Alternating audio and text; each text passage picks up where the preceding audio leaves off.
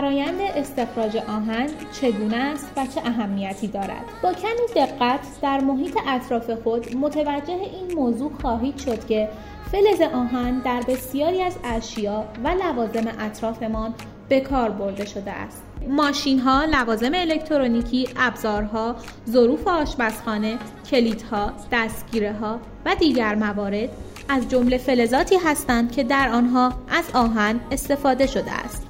استخراج آهنالات در جهان از اهمیت بالایی برخوردار است و کشورهای بسیاری سعی بر استخراج و تولید آهن دارند.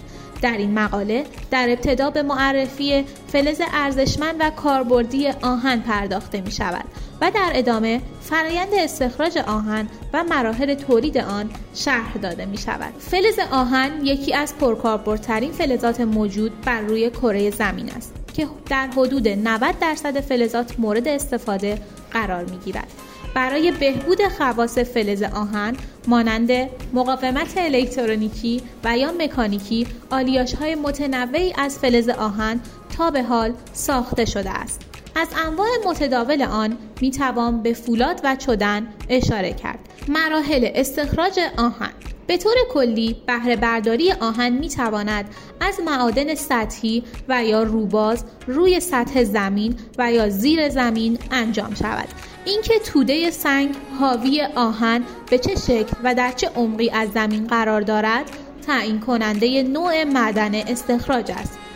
اکثر معادن دنیا از نوع سطحی یا روباز هستند.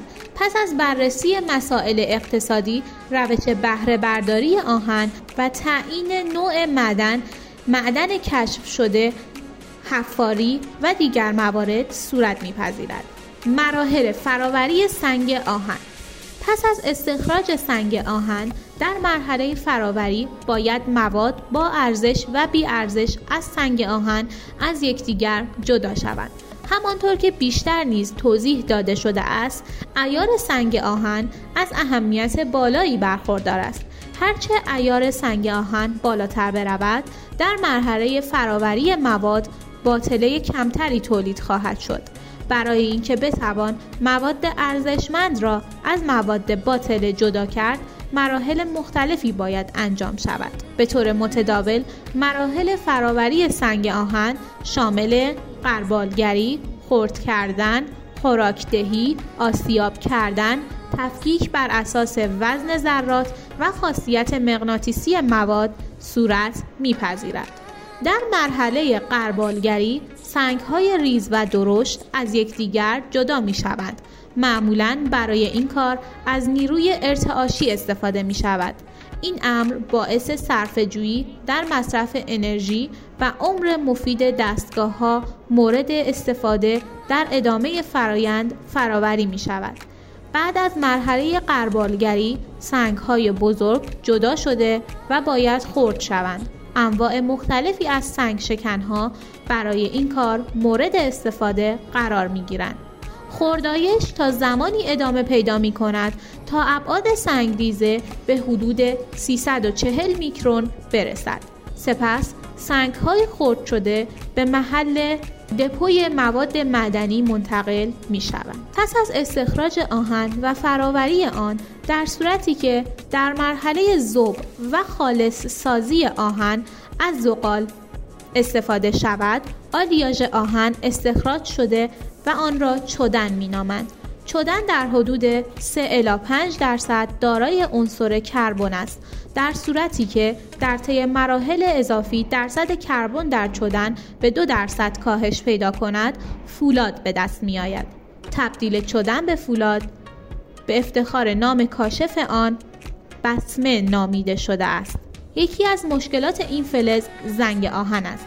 از فولاد می توان برای ساخت فولاد ضد زنگ استفاده نمود. برای این منظور کروم و نیکل به آهن اضافه می شود به دلیل اینکه کاربرد آهن فراوان است استخراج آن نیز از اهمیت بالایی در سطح جهان برخوردار است.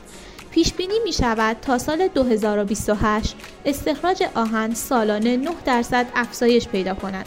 در سال 2019 رشد تولید آهن در جهان حدود 4 ممیز 7 درصد بوده است. و بعد از آن در سال 2020 به دلیل شیوع ویروس کرونا و کاهش و تولید آهن این عدد به 8 درصد در سطح جهان کاهش پیدا کرده است. پیش بینی می شود تولید جهانی سنگ آهن در سال 2028 به 3119 میلیون تن برسد. از کشورهای برتر در تولید سنگ آهن می توان به چین، استرالیا، برزیل، هند، روسیه، اوکراین، آفریقای جنوبی و آمریکا اشاره کرد.